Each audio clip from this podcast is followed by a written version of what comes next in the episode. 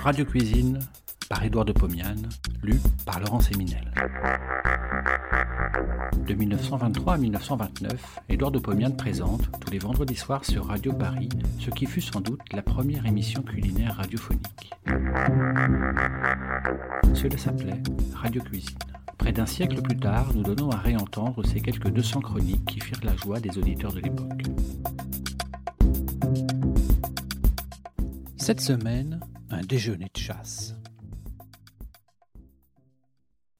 Je n'irai plus jamais à la chasse. Il paraît que j'ennuie tout le monde et que je suis un danger public.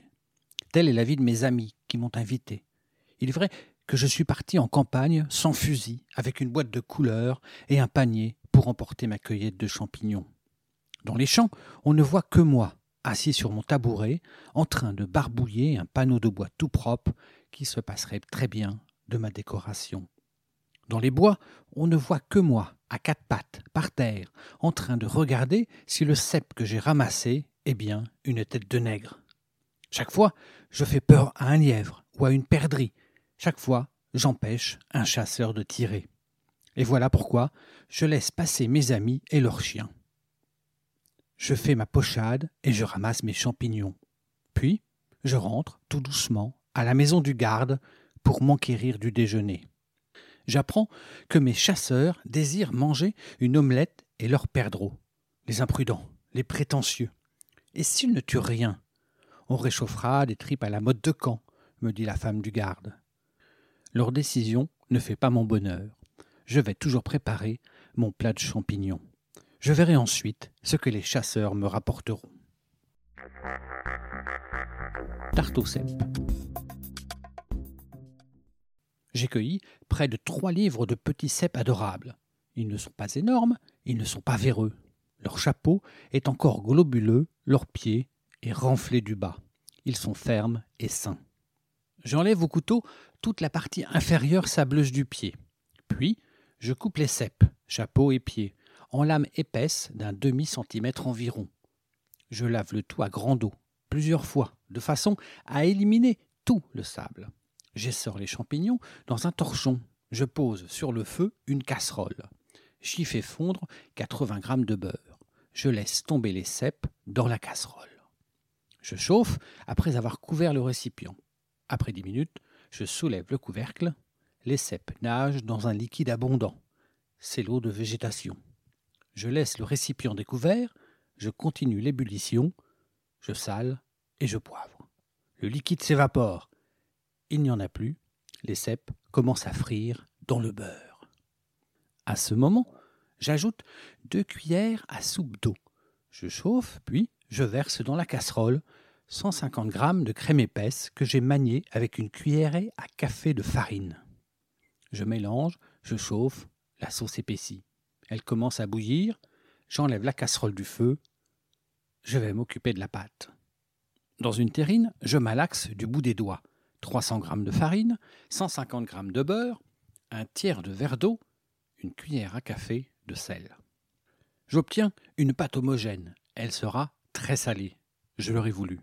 J'en prends les deux tiers. Je les abaisse au rouleau jusqu'à épaisseur de 2 à 3 mm. Je prends un moule à tarte. Je le beurre. Je fonce ce moule avec le disque de pâte. Il déborde le moule. Tant mieux. Je respecte tout ce qui dépasse sans le couper. Je verse dans le moule les champignons déjà cuits avec leur sauce épaisse. Je prends le tiers restant de la pâte, je rabaisse au rouleau, j'obtiens un disque, je le pose sur les champignons, je soude les bords de ce disque avec la pâte qui dépasse le moule en enroulant ensemble les deux bords. Je ménage un trou au couteau au milieu du couvercle, je dors la surface avec du jaune de dilué, je porte au four, je laisse cuire 30 minutes, j'ouvre le four, un suave parfum emplit la cuisine. La tarte est prête. Je la tiens au chaud. J'entends mes amis arriver en vociférant Faites chauffer les tripes Il n'y a pas de perdreau Je me tords de rire. Seul un lièvre figure au tableau. Impossible de faire un civet en vingt minutes, mais il est possible de préparer l'animal en dix-huit minutes. Vous allez voir. Filet de lièvre à la poêle. J'attrape l'animal par ses pauvres oreilles. Il est encore tout chaud. J'incise la peau circulairement au niveau des pattes postérieures, j'incise celle de la face interne des cuisses, je retourne la peau.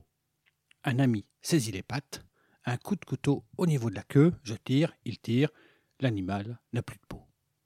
Je coupe la tête avec un couperet. Je couche l'animal sur le dos, j'ouvre les muscles du ventre, je sors les tripes, le foie. Je suis à mon affaire. J'ai fait dans le temps de la médecine légale. Je sépare le thorax, je le mets de côté, j'enlève les cuisses en les désarticulant, je les mets de côté. J'ai devant moi le rable. Avec le couperet et un maillet de bois, je le divise en six parties. Je coupe au couteau les parties molles, j'ai fait six tronçons ressemblant à de petits mouton chop. Pour faire tout ce travail, j'ai mis neuf minutes. Mes amis commencent à m'admirer. J'ai ma revanche. Je pose une poêle sur le feu, je fais fondre 60 grammes de beurre, j'y pose les six morceaux de rable. Comme nous sommes sept à table, j'y ajoute le foie. Ça sera ma part. Je fais cuire cette viande des côtelettes. Je fais un feu d'enfer. Après quatre minutes, je retourne les morceaux. Je chauffe quatre minutes sur l'autre face, je sale, j'éloigne la poêle du feu. Je verse sur la viande deux verres de cognac. J'enflamme, l'eau de vie flambe, elle s'éteint. Je porte la poêle sur la table et à côté, je porte la tarte que j'ai démoulée. C'est un triomphe. Chacun reçoit son morceau de lièvre, sa part de tarte. La viande flambée, un peu saignante, se marie très bien avec la crème des cèpes. Un vieux corton coule dans les verres. La femme du garde demande s'il faut réchauffer les tripes. Elles sont accueillies par des huées. On demande les fromages, le café, les alcools et les pipes. Bon appétit et à la semaine prochaine. Vous avez aimé cet épisode, vous pouvez retrouver toutes les chroniques d'Édouard de Pomian dans les deux volumes de Radio Cuisine, un livre publié chez Menu Fretin et disponible sur www.menufretin.fr.